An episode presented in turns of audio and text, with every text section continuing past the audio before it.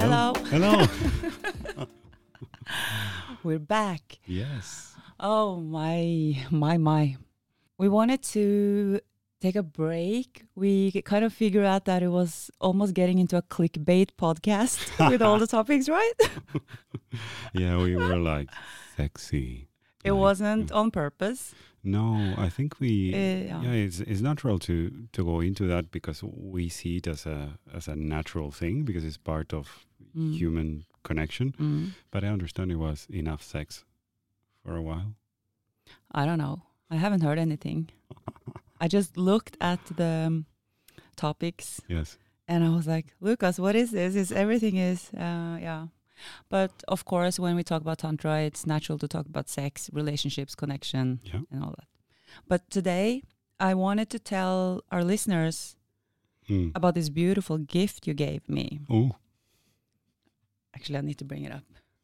So it's this huge uh, brick of a book called Tantra Enlightenment to Revolution. Yeah, it's the catalog of um, The British Yeah, the British Museum made uh, an exhibit about uh, the history of Tantra. And Imma Ramos, uh, she's the, the researcher that tried to recreate the history of Tantra from the very origins in the foots of the Himalayas Mm. until nowadays and how it connected with um, not only with religion uh, or spirituality, but also with politics and Yeah. with great activists. I thought the exhibition was pretty new. yes, it And was they- last year. Yeah. Yeah. When we planned this podcast, it was before we launched it, but we had uh, students in our physical studio in Yes. Oslo where they asked us, where can we read more about Tantra? Where can we get more like a overview? Yes. And it was a little bit hard because I Mhm. wasn't used to talk about it, you know, out there. Mhm. So I had to go back, research books, and then we were kind of, what should we give the students in this world of, yeah, Yeah. tantra? And then uh, um, you sent me these YouTube videos Yes, that are from the British Museum, yeah. and we both felt that what they, how they talked about tantra was very aligned with the way we we view it. yes, if you if you listeners out there are curious about this, you Mhm. can uh, Google British Museum Tantra exhibit. Mm. and you will have the playlist of uh, these videos on YouTube because the exhibit couldn't be visited Yeah. because uh, the museums were closed uh, during the pandemic in the Mm. UK. And they felt really sad about that because they got a lot of pieces that were on loan from different parts of the world Yeah. and this is why they decided to share somehow this uh, exhibition through uh, YouTube videos. Yeah, and some of the teachers, Yes. they had really good conversations. Wow, the lectures are I, amazing. I think it's actually some of the best conversations I heard on the topic. Yeah. And I feel like they have this good combination of being true to the authentic teachings, but at the same time bring it back to the world. Mhm. Um, that is a little bit of a. Even we have decided to make this podcast very low key and just yeah, in general warm up the audience a little bit about different things and so yeah like you said they can google this and then it will open a world i think with fairy tales and all these characters that we haven't even started to speak about yes, yeah that's true. uh, another thing we spoke about in the break is this exhibition they take Mhm. the they take from the ancient history they start with the ancient history Yeah. Mhm. and they move slowly into medieval history, modern, and end in contemporary. Yeah. Uh, and it's super interesting if you feel like you have a connection with this Mhm. tantric stuff and want to really go into the real deal. And what's funny is we have a teacher training called Meditation, Mindfulness, and Tantra, where we go into meditation practices, a Mhm. little bit about tantric practices, but most like we call it meditation and mindfulness. But we have a tantric approach to everything. But we decided uh, to do it from the contemporary. Yes, it's like a it's going from the east, uh, from the west to the east, and from now to then. Yeah. It's like going back in time. Um, I feel that that way, lots of people can connect with Tantra in a different way. And if you pay attention to the discussions that we had been having in the podcast since the first episode. It's like very now and then, now and now and now, Mm, now and mm. here. I mean, I don't know what I'm saying, but um, now and then, now and here and now. here and now. Yeah, that's what you. Yeah, that's the it's so in the present moment. so in the present Yeah. moment and that makes it relatable and when we started talking about uh, ancient practices and everything was when we already uh, set the tone of Mm. what we wanted to talk. And i think that makes it more accessible to people because if you say that looking at each other in the eye is is tantric and then you go uh, for these tantric embrace practices and you tell the histories of the dakinis that enlightened the men Mm-hmm. told that way it, it, it makes sense because it makes uh, it makes it relatable to your own experience right um, so when we started planning this uh, teacher training we usually try to think of a story we tell with Mm. uh, with the teachings that we put forward for our students.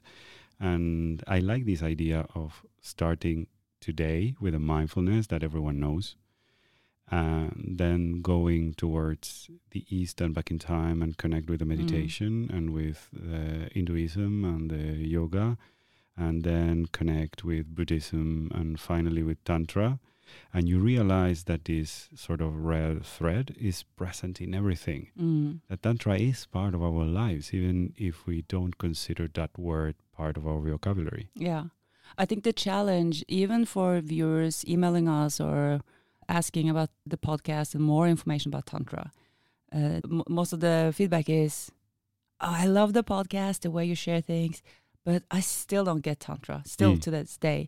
And I think we can share now because we kind of have a loyal uh, listening yes listeners base Yeah, base. Yeah. We can share now that it's done on purpose. No, Yeah. I mean, we are doing it on purpose yeah uh, to talk about the everyday Tantra, like yes the teacher training, where we are building it from contemporary mindfulness, MBSR, Yes. and all these styles that are very uh, known. Because we feel like if you go in the wrong direction, if you start on the original practices, it will be very difficult to understand.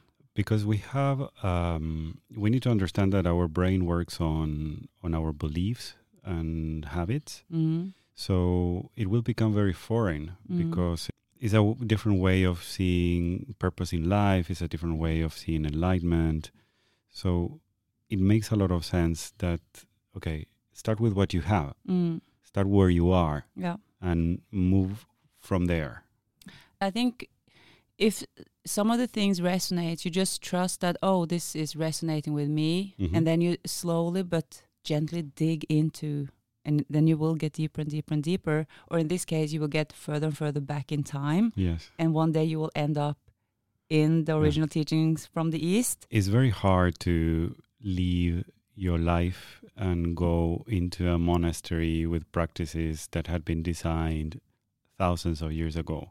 Mm. But it's really possible for you to sit with other people that live in a city, Mm. come here for a weekend, sit down, share things that will connect you more with you. And the more confident you are with how your body feels, how your emotions express, how is the connection with others, you have this grounding base so you can go back Mm. and go deep.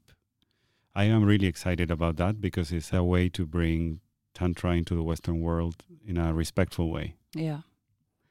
So, for our listeners who want to go all the way back to the Mm. original source, take a look at the British Mu- Museum Yes. exhibit. Yes. And uh, now I am the owner of this beautiful book, Mhm. so I will start reading too. I, I hope people really, I, or I hope when people discover the the unbelievable stories and the unbelievable heroes and women and everything And in the, the tantric art. history the and art, the art the and art the connected to Mm. tantric history is amazing. yeah. I am super excited about that. Yeah. But um, yeah, I hope. but this Yeah. conversation yes. came out of this book, Yeah. this gift from you, and the the words you wrote. It just kind of in tantra we talk about the the inner fire or the Mhm. inner flame, Um, so all these small moments in life where you can lit that inner flame Yes. and then really embrace it, make it bigger. You can do that in all sorts of uh, situations. For me, it's uh, sharing books is one of the most profound acts of love and respect that I can have. Books are, you know, I'm a nerd. So for me to find the right book for the right person is Yeah, you could see I was like, what? and I have a lot of books too at home, but uh, this book is uh, is like um, it's a coffee table book. it's a coffee table book, but it's it's not like a Vogue or Dior book that my some of my girlfriends have. it's like it's a tantra coffee table book. Thank you. With almost no naked people. yeah. Thank you so much. Thank you.